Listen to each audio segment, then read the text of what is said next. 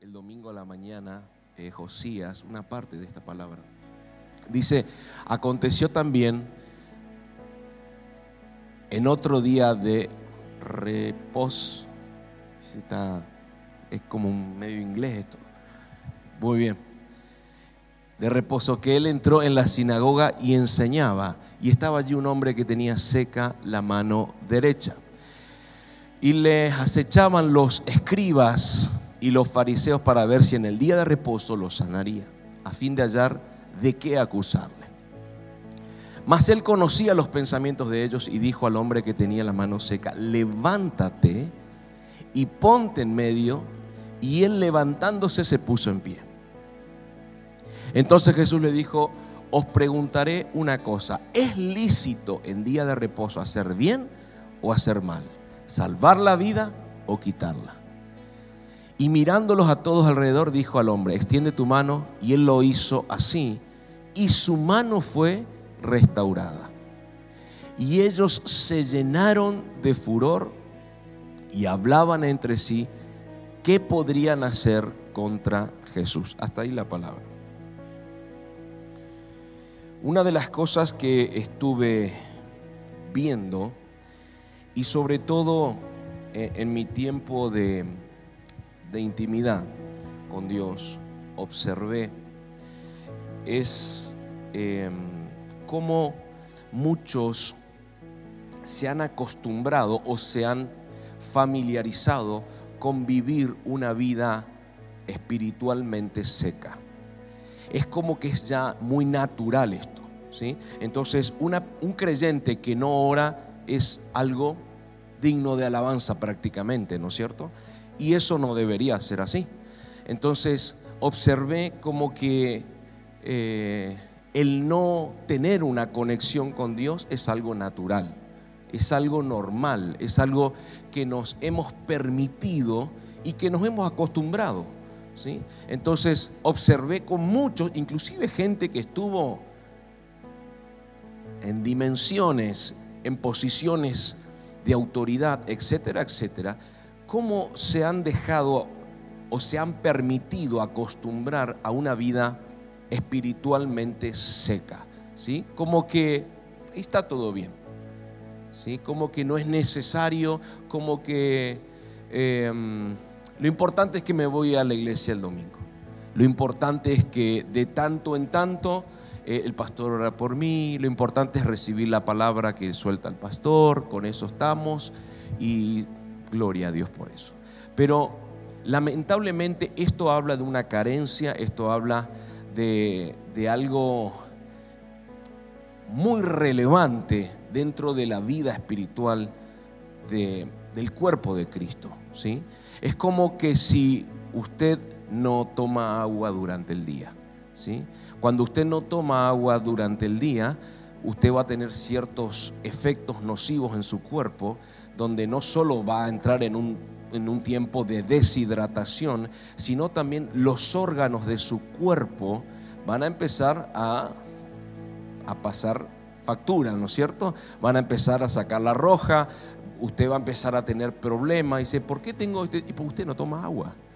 Y necesitamos estar hidratados físicamente, tomar líquidos, ¿no es cierto? Porque el cuerpo lo demanda Usted lo habrá escuchado entre los adultos, entre 2 a 3 litros por día, y etcétera, etcétera. Usted puede estar sin comer unos cuantos días, pero sin tomar líquidos no puede superar entre 2 a 3 días porque empieza su cuerpo a pasarle factura, como recién le decía.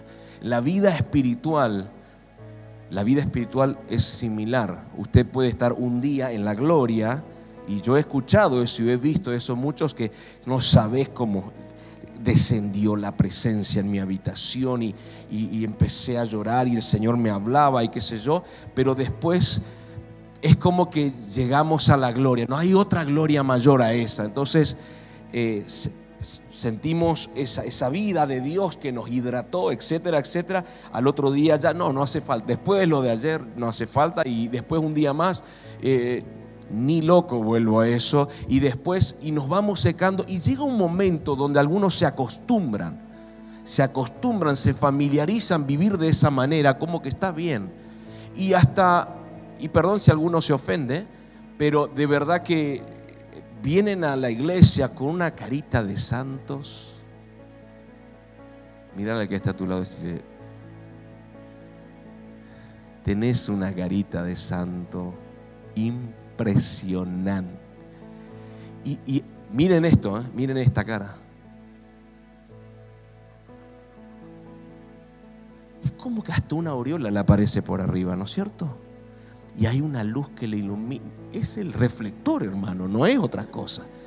Y, la gente se acostumbró a tener ese tipo de vida en todo lugar. Y te habla el lenguaje bíblico.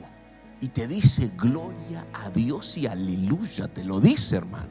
Entonces, cuando llevamos, vamos a una a un discernimiento de esto, nos damos cuenta que la mayoría se acostumbró y hermanos, podemos hablar de esto por horas y horas y, perdón la es como que no le entra bala. ¿Viste? No hay manera, es como que tiene razón, pastor. Y quedó ahí. Me dieron la razón, pero no, no pasó más de eso. No tomaron riendas en el asunto, no, no, no decidieron absolutamente nada de cambiar su vida espiritual. Amados, y esto es clave, diga conmigo, esto es clave. Tener una vida espiritual activa de relación con Dios es clave para nosotros, me dice amén. Entonces, pero vamos, vamos a, profundizarnos, profundizarnos en esta palabra, porque me viene una gran pregunta que la escribí aquí. ¿Cómo puedo llegar a estar seco? ¿Cómo puedo llegar a estar seco espiritualmente siendo que tendría que tener vida por medio del Hijo de Dios. Lo hablábamos hace unos días atrás en, en Pesaj, en Pascua, y, esto es algo insólito, pero yo creo en Jesús, ¿no es cierto? Me congrego, eh, yo, algunos, yo diezmo y ofrendo, pastor, no se olvide de eso, porque eso es importante. y podemos empezar a poner un montón de fundamentos, pero los resultados que hoy se observan es que muchos se han secado cuando teóricamente tienen a Cristo que les da vida en su interior, pero se secan.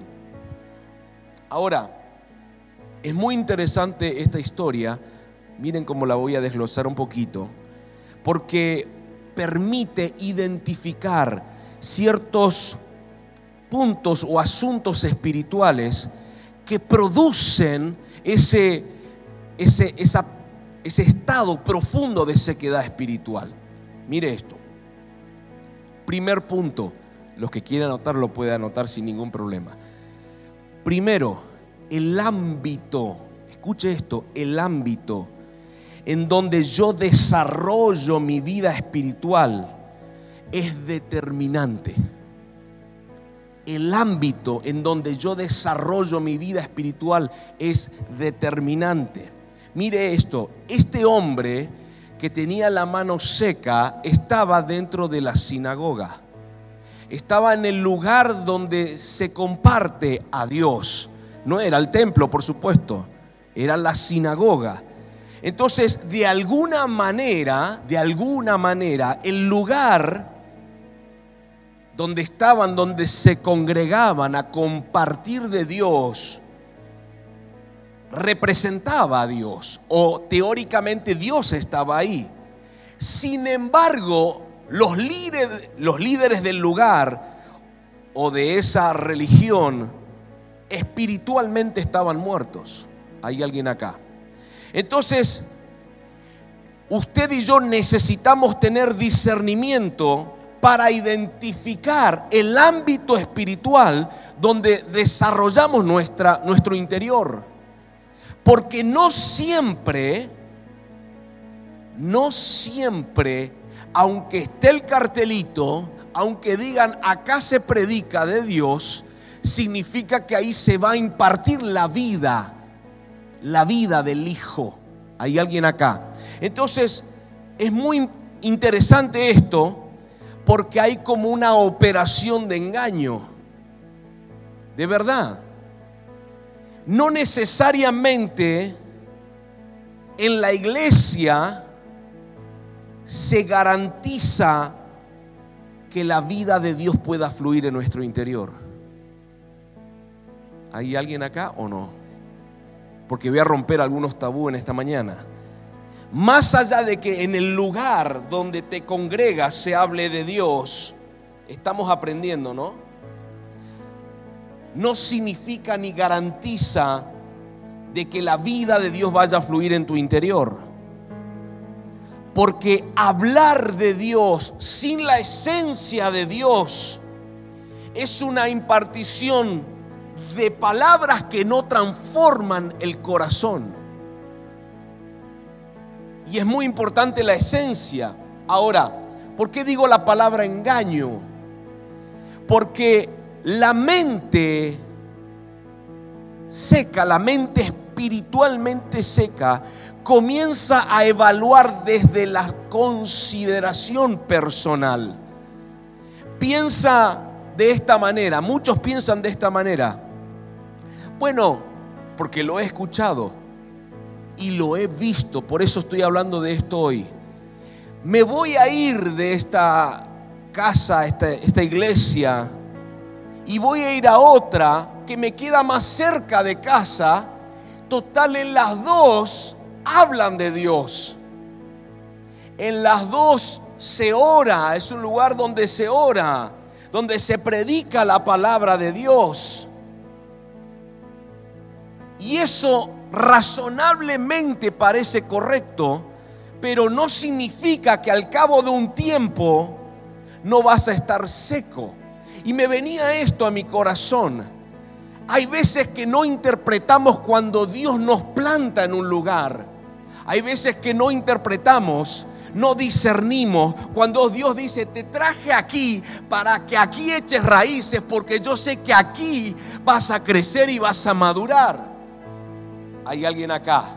Entonces nosotros no interpretamos eso porque estamos tan acostumbrados a ser naturales que usamos el razonamiento, que eso parece que está siempre activo. Dice, pero sí, a ver, yo estoy viviendo en Vilelas. Irme a Morada me, me queda de trasmano. Aquí en Vilelas puedo conseguir un lugar, y no estoy hablando en contra de ninguna iglesia, por favor se entienda el mensaje. Pero, ¿para qué me hubiera si allá predican de Dios, acá me quedo acá? Pero eso no significa de que al cabo de un tiempo no te seques. Y puede que no te seques. Hay alguien acá pero nos cuesta entender o discernir por qué muchas veces estamos en este lugar. ¿Me sigue? ¿Por qué? Hay algo que Dios tiene conmigo. No es que me vine y lo que pasa es que, bueno, no me quedó otra, justo aparecí, vi el cartel, qué sé yo. Si estás acá, decirle al que está a tu lado, es para que eches raíces. Hay un amén por ahí, ¿no es cierto? Ahora, el ambiente espiritual debe ser formado por la esencia de Dios que gobierna primeramente a los que son responsables del lugar, por supuesto que sí, pastores, líderes, hijos espirituales, etcétera, para que luego la gente esté en un ámbito de vida espiritual saludable. No estoy hablando algo que mis hijos espirituales no entiendan. Estoy hablando algo correcto que ellos ya lo saben porque les he enseñado. Si mi vida espiritual como pastor, como padre, no es correcta, es lo que voy a impartir a los que vienen después de mí.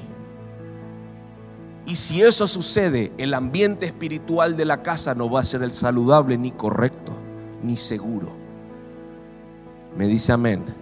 Entonces es muy importante esto, comprender que para que el ambiente espiritual sea el correcto, por supuesto, el liderazgo, la cabeza, los pastores, la familia pastoral, los hijos, Usted, cuando usted, los que han venido hace muy poco tiempo, la mayoría, no todos, pero la mayoría me dijeron, yo entré a este lugar y había un aire diferente. Yo sentí literalmente que Dios estaba en este lugar. ¿A alguno le pasó? Levante su mano. Entonces se da cuenta que levanta la mano porque es real. Porque muchos se han acercado y dicen, pastor, yo entré, yo pasé por la vereda, pero ¿Qué es? Porque el lugar está bendecido. Yo sé que sí que está bendecido. Hemos ungido, hemos orado por este lugar. Las paredes deben estar ungidas, el aire debe estar ungido. Claro que sí. Pero la gente que está adentro, las personas que están adentro son gente que busca a Dios. Y eso provoca que el ambiente espiritual sea propicio para que puedas crecer, para que puedas madurar, para que puedas conocer a Dios. Hay alguien acá. Decirle, entonces hay esencia. Y eso va a colaborar para que no te seques. ¿Me dice amén? Primero entonces, el ámbito en el cual desarrollo mi vida espiritual es determinante. Punto dos, mire esto. La esencia del mensaje que se da.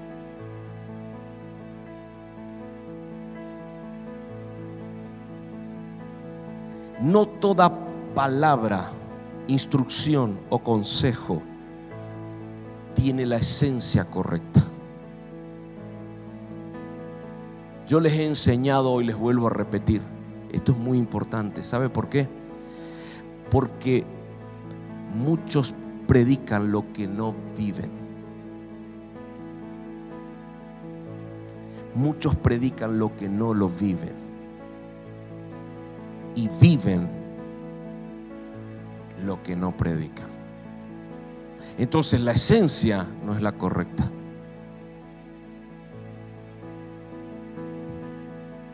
La mayoría de mis hijos aquí sabe que todo lo que predicamos junto a mi esposa lo vivimos.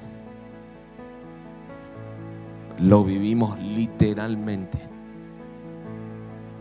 Si no nos vamos a convertir en confercitas charlatanes.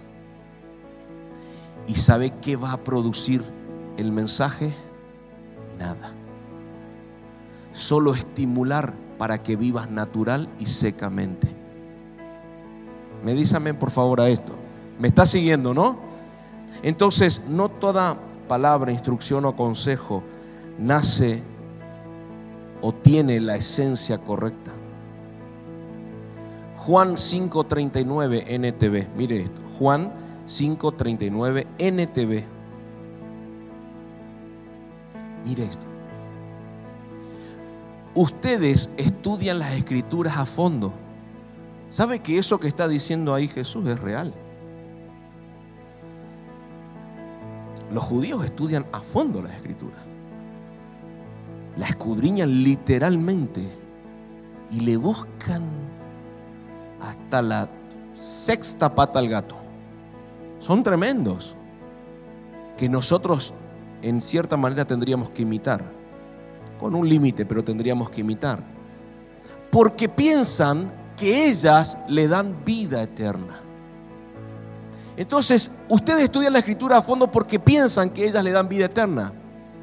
Pero las escrituras, Jesús dice eso, me señalan a mí el que sigue.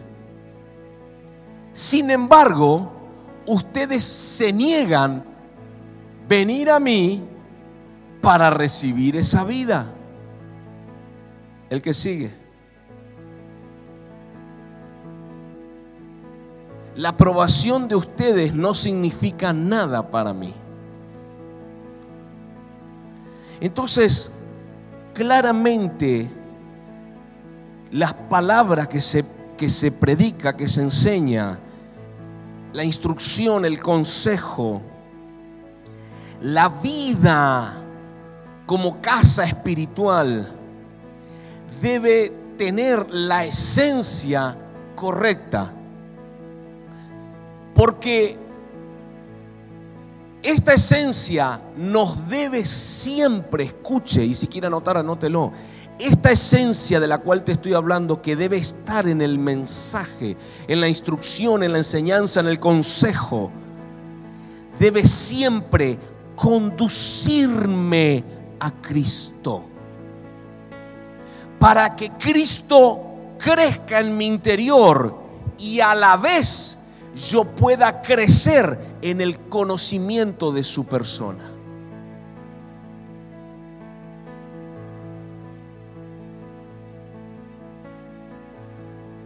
Preste atención cada mensaje que se da en este lugar. En los jóvenes en youth, los jueves en el discipulado, los domingos, en alguna reunión especial. Todos los mensajes, la esencia debe llevarte a Cristo. Porque Él es el centro de todas las cosas. Me venía una palabra en estos días cuando estábamos con Josías. Creo que la anoté. Pero te la quiero compartir porque para mí la verdad que fue... Eh, poneme Colosenses 3.11 NTV. Mire esto, que tiene que ver con lo que te estoy hablando. Colosenses 3.11 NTV.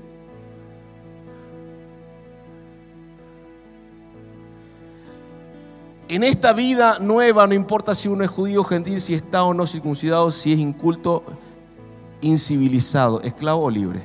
Mire lo que dice ahí, este, este extracto. Cristo es lo único que importa. No sé usted, pero a mí me voló la cabeza eso. Cristo es lo único que importa. Acá no importa si sos judíos, no sos judío, si sos civilizado, si estudiaste en la facultad, ese no es problema. Lo más importante aquí es Cristo.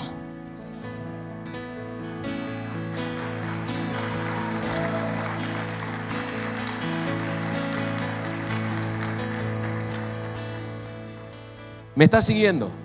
Entonces, Ahí nos damos cuenta que no toda palabra, consejo, esencia, eh, perdón, enseñanza, no toda instrucción, por más que hable de Dios, va a impartirme vida.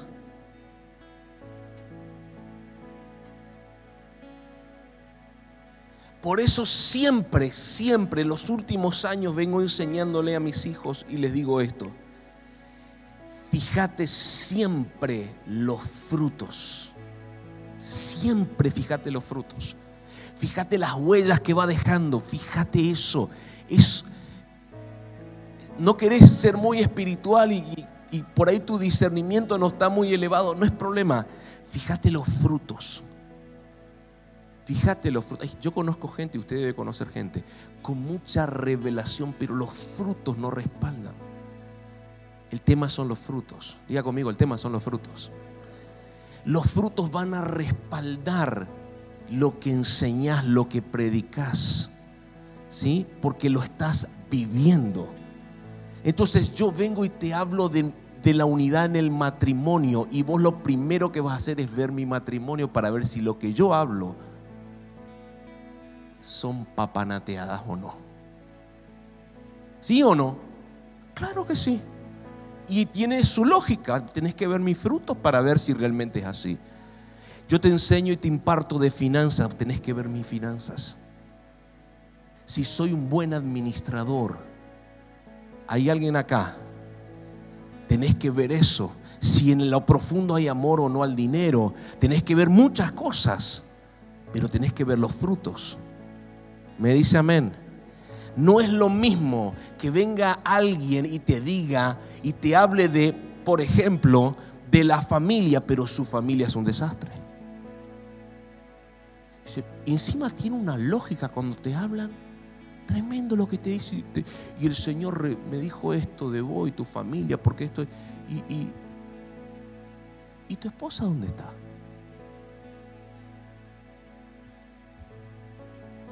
¿Y tus hijos? Bueno, pero estamos orando. Diga conmigo, los frutos con hechos se debe predicar. Se eso tiene esencia y eso te imparte. Yo tengo legalidad para impartirte eso. No sé si alguien vino acá o yo me se quedaron desayunando en la casa o están esperando el asado al mediodía, no sé, o el locro, no sé qué están esperando. Es mire esto, por eso hago mucho énfasis. Estamos aprendiendo, ¿no? Es muy fácil hablar de Dios. Es fácil hablar de Dios sin impartir a Cristo en esas palabras. Es muy fácil. Estamos llenos de mensajes que no producen transformación.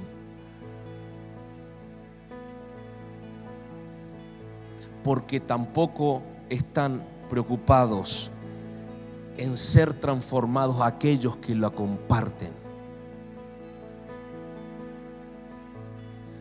Por eso siempre les he enseñado. Estamos aprendiendo, ¿no? Que para compartir tu mensaje como este, primero me tuvo que llegar a mí. Tuvo que producir algo en mí. Entonces puedo comprender que puede producir algo en ustedes. Capaz que no en todos, pero con uno me basta.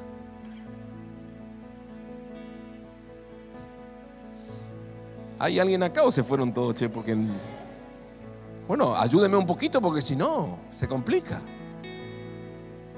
Entonces, el punto dos,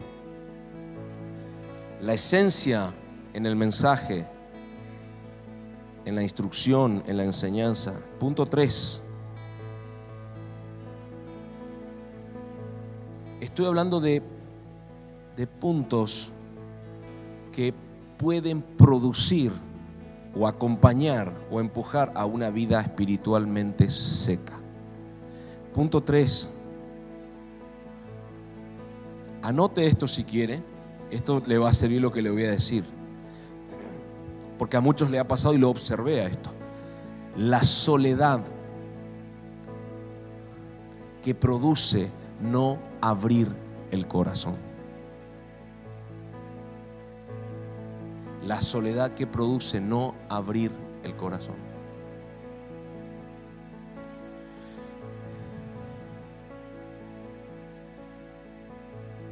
¿Qué le dijo ahí en, Lucas? Mire esto. En Lucas 6, en el verso 7, poneme por favor. Lucas 6, verso, Lucas 6, verso 7. El que sigue. Ahí está. Mas él conocía los pensamientos de ellos y dijo al hombre que tenía la mano seca, levántate y ponte en el medio. Mire esto. Una vida espiritualmente seca se va a ver incrementada, va a crecer en ese estado de sequedad. Cuando yo me encierro en todo aquello que produce o producen mis problemas personales hay gente que se guarda todo. Yo lo, esto lo he observado hasta que llega el día que explota. Son varios acá. ¿eh? Se lo guardan y no se dan cuenta que lo que se guardan envenena el alma.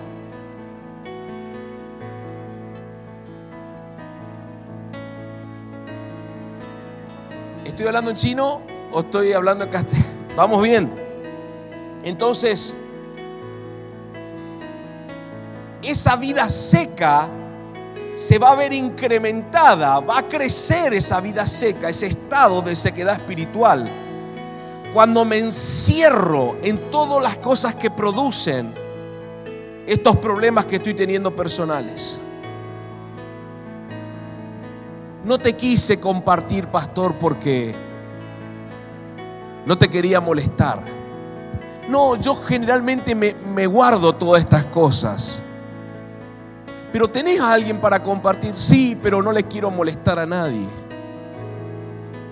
Al guardarme de este tipo de cosas, situaciones que se van presentando, enojos, situaciones, algunas que ya son mañas personales, caprichos personales, igual vamos guardando todo. Esto va generando pensamientos cargados de prejuicios sobre otros, alejándonos de la vida que Dios produce. Y nos va conduciendo esta situación a un desierto espiritual que cada vez que seguimos entrando es más difícil salir. Estoy hablando en castellano o en chino. ¿Me sigue? No estoy hablando de algo que no sé, nadie, nadie debe conocer esto. Yo creo que la mayoría sabe lo que estoy hablando. Entonces, poner a este hombre la mano seca en el medio era traerlo a escena otra vez. Era sacarlo de su anonimato, de su encierro, de su soledad y ponerlo en escena. Escuche esto si lo que estamos pasando en este tiempo nos esconde, la vergüenza, la timidez, la soledad va a ir opacando mi fe y el resultado va a ser que cada día esté más seco. ¿Hay alguien acá? La única manera de sanar es confesando. Eso dice la escritura. Confesaos vuestras ofensas los unos a los otros para que seáis sanados. Pero es que no tengo a quién compartir, es que yo no confío en nadie y me encierro y hago de esa vida algo normal y esto va produciendo una enfermedad interna que primeramente es espiritual y después termina siendo natural. ¿Hay alguien aquí? Entonces, debemos permitir que Dios nos vuelva a poner en escena, en el medio si esto no sucede, nos vamos a seguir secando. Y Dios, escuche, no trata en la soledad de alguien que no quiere abrir el corazón. Dios no va a forzarte para que abras el corazón, no lo va a hacer. Entonces, como Dios no va a forzar para que abras tu corazón, hasta que no te decidas vas a seguir encerrado y te vas a seguir secando. Y todo lo que eso conlleva. ¿Estamos aprendiendo? Tremendo eso, ¿no? Está fuerte. Ahora, yo tengo mi justificativo, pastor. Hay muchos justificativos, muchos fundamentos del por qué para no hacerlo, no abrirse. Porque seguramente en otros tiempos te abriste para compartir y te dañaron. Lo más seguro que pudo haber pasado eso. Es una de las cosas, ¿no? Pero confiar en lo que Dios está hablando hoy me va a permitir ser guiado para salir del encierro y abrir el corazón y poder hablar sin temor para poder ser sano. Hay personas que se han guardado cosas desde pequeños y eso produjo cáncer.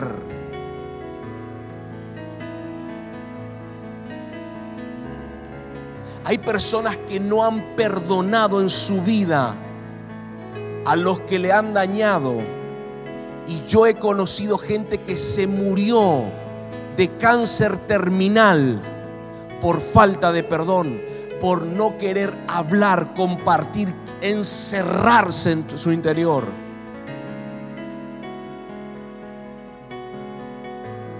Todo eso produce una vida seca espiritualmente hablando. Ahora, decirle al que está a tu lado porque después voy a tener problemas yo y yo no quiero tener problemas. Decirle, mi padre espiritual no quiere tener problemas. Y tampoco quiere que mi madre espiritual tenga problemas. Entonces decirle al que está a tu lado, no vas a hablar con cualquiera. Usemos el sentido común, decir. Me, quiero liberar de un problemón después, ¿no es cierto? Le compartí a la hermana, ella le fue y le contó a medio mundo. Y porque usted no dijo a quién teníamos que decir. Le estoy aclarando. Nosotros estamos viendo más allá. ¿Sí? Entonces, decirle al que está a tu lado, vas a hablar con una persona de confianza. No es con la persona que te reís de los chistes o que, o que compartís los chismes de la iglesia y críticas. Con esa no tenés que abrirle tu corazón. Santo, dijeron por acá. Sino aquellos que, decirle así, le estás hablando, que por favor no dejes de ministrarlo. Decirle, sino aquellos que tus padres asignaron. Pero yo no me llevo bien con Silvana. Vas a ser libre con Silvana, aleluya. ¿Hay alguien acá? A mí no me gusta Lucio porque no le entiendo lo que dice.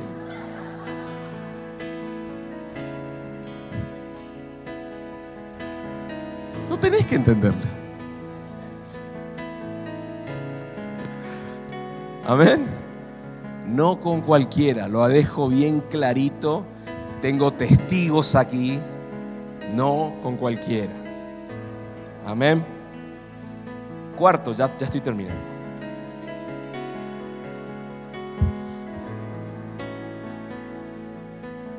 El cuarto punto, identificar lo seco y dar el paso para ser libre.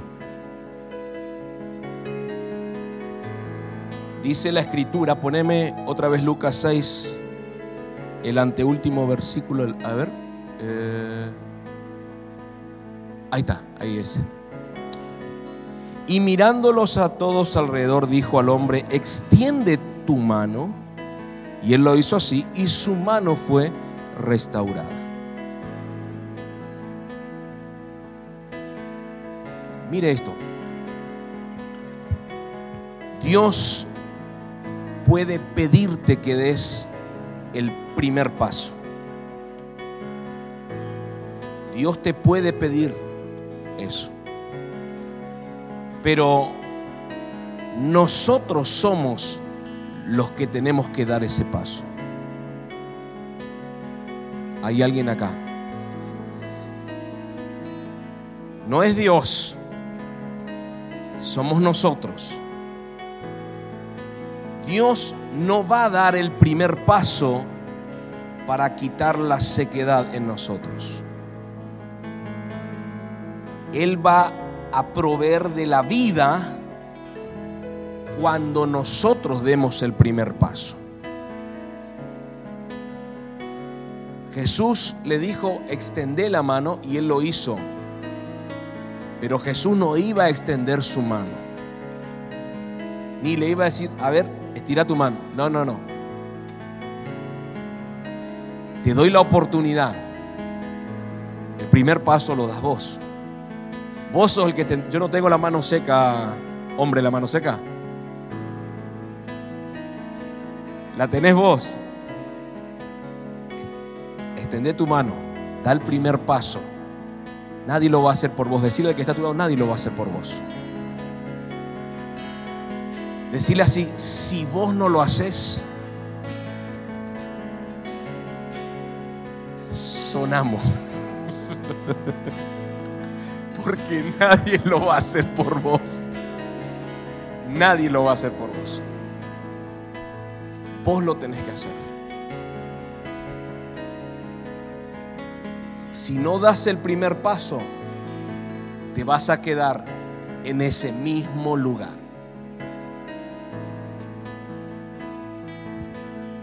Yo te puedo decir, como pastor, tenés que hacer eso.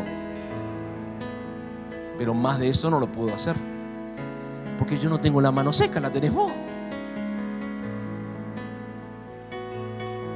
Te corresponde a vos. ¿Sabe por qué me detengo a hablar de esto? Yo no sé si la gente piensa de que nosotros, los pastores, somos los que tenemos que dar primer paso. No somos nosotros. Dios menos. Cada uno es responsable. Si usted no ora, nadie lo va a hacer por usted.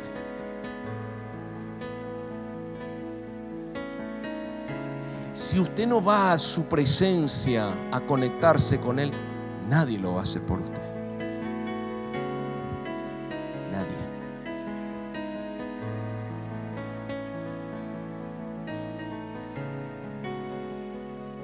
Óreme, pastor. Claro, voy a orar por vos. Pero eso no va a cambiar algo. Vos tenés que dar el paso correcto. Lo dejo bien claro esto.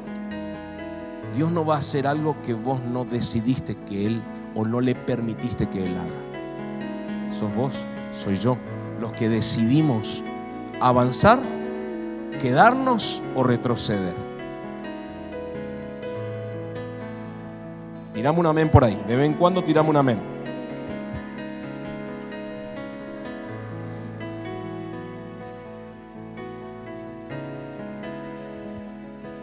Acá había una tensión en esta historia. Era día de reposo. Y estaban ahí los fariseos, estaban los escribas. Y la verdad te digo que en ese ambiente no estaba bueno estar. Había presiones. Estaban observando si violaban un día de descanso que debería haber sido saludable, bendito, glorioso, a ver si se sanaba o no, no, tenía que seguir sufriendo con la mano seca en ese día. Mira el corazón egoísta. Y Jesús dice, ¿es lícito? ¿Está bien o no está bien sanar en un día como hoy? Este hombre de la mano seca dio el paso dentro de un ambiente de presión que lo rodeaba. Puede que no estés en un ambiente de presión como ese, pero seguramente puede haber otro tipo de presión. Presión al pensar de qué van a decir si lo hago ¿Me van a sacar del lugar que tenía si lo hago? ¿Me va a retar el pastor, la pastora si lo hago? Mejor me quedo ahí, en mi encierro. Parece ser más saludable, pero créame que no lo es. Terminás enfermándote.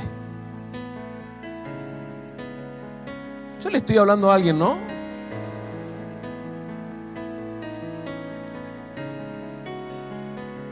lo seco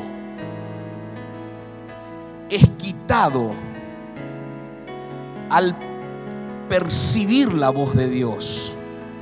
La voz de Dios da vida. Secarse, para los que anotan, en medio de un ámbito de vida es imposible. Cuando vos estás rodeado en un ámbito donde fluye vida, o te contagias o te vas. Pero estando allí, no te vas a poder secar. Cuando Dios está hablando, hay alguien acá. Entonces, mire esto. Cuando Isaac entra en escena, ahora vamos a entrar un poquitito ahí. La tierra estaba seca, árida, de tal manera que Isaac tuvo que empezar a buscar, abrir pozos, pozos de agua, por supuesto. Génesis 26, 12, mire esto. Después puede leerle el contexto en su casa. Y sembró Isaac en aquella tierra y cosechó aquel año ciento por uno y le bendijo el Señor. Y sembró Isaac en aquella tierra y cosechó aquel año ciento por uno y le bendijo el Señor.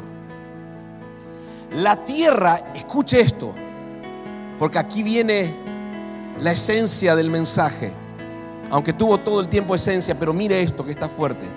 La tierra en la que sembró Isaac estaba seca por causa de la sequía, obviamente. Pero aquí hay algo que Isaac no estaba seco. Lo reitero, me parece, porque todavía no lo pudieron digerir. Hay que tomar un poquito de agua antes. La tierra en la que Isaac sembró estaba seca por causa de la sequía, pero he aquí que Isaac no estaba seco.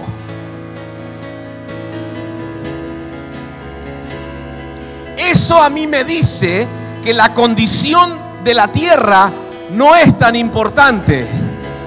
Lo importante es quién está parado sobre la tierra en aquel que fluye vida de Dios.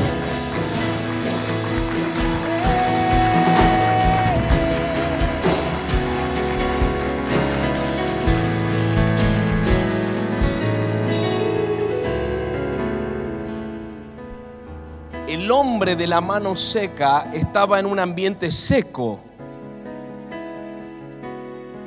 y parte de él se había secado. Pero así como Isaac sembró, este hombre dio el paso.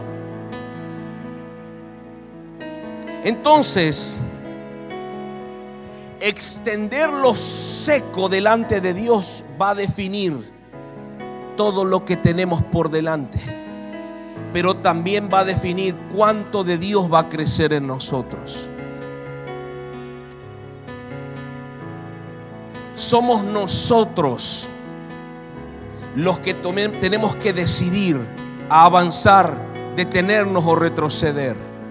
Somos nosotros los que damos el primer paso. Cuando se presenta un lugar seco,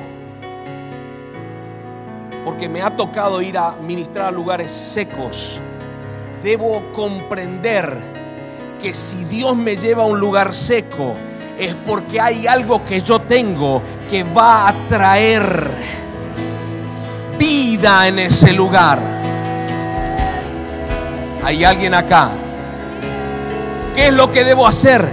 No solo entenderlo, sino dar el primer paso para que las cosas comiencen a cambiar.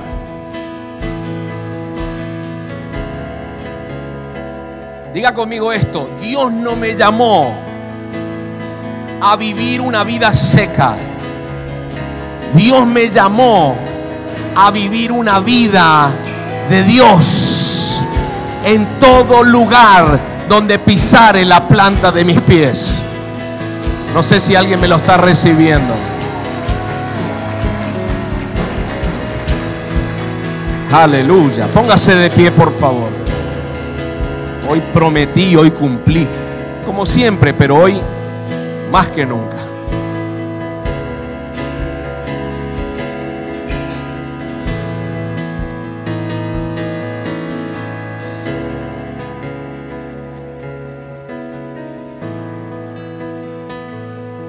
Hay algo que tenés.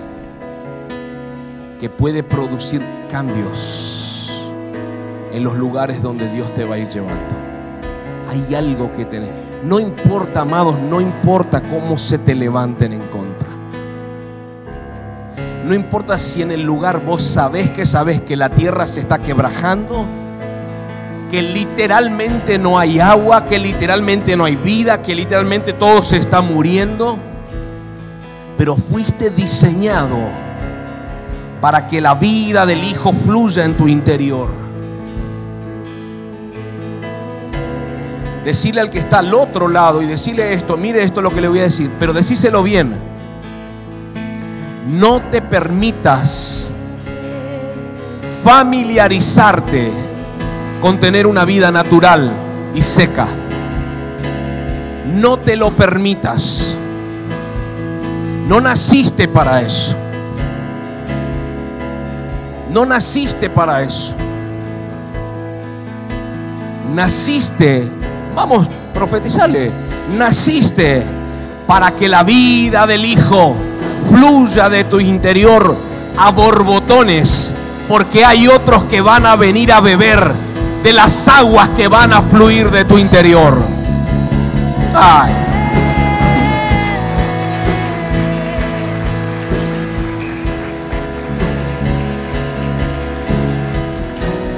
No importa que todo esté seco.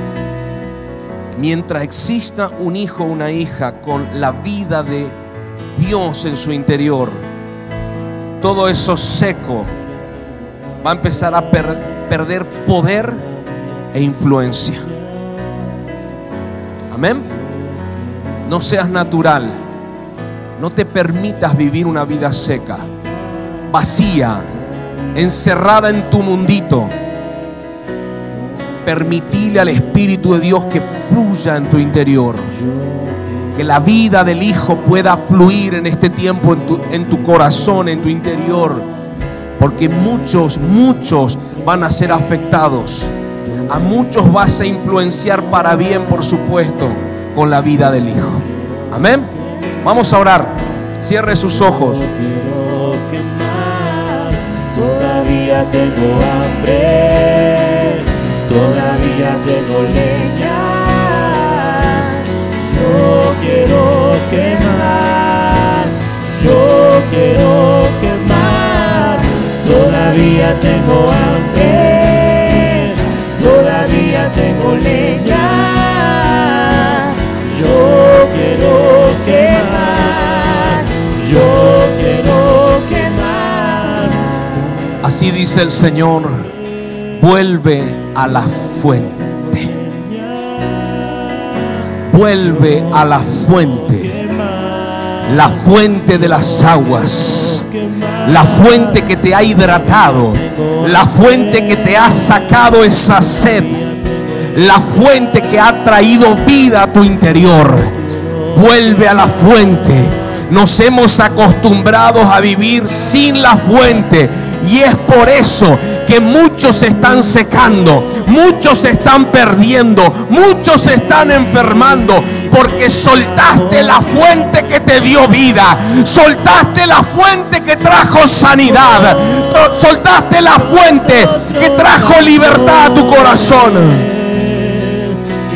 Vuelve a la fuente, vuelve a la intimidad, vuelve a lo profundo, vuelve a los brazos del Padre vuelve a su presencia, vuelve a doblar las rodillas, vuelve a clamar, vuelve a gemir, vuelve a rendirte en su presencia, porque la vida del Hijo debe volver a fluir en tu interior debe volver a fluir en tu interior.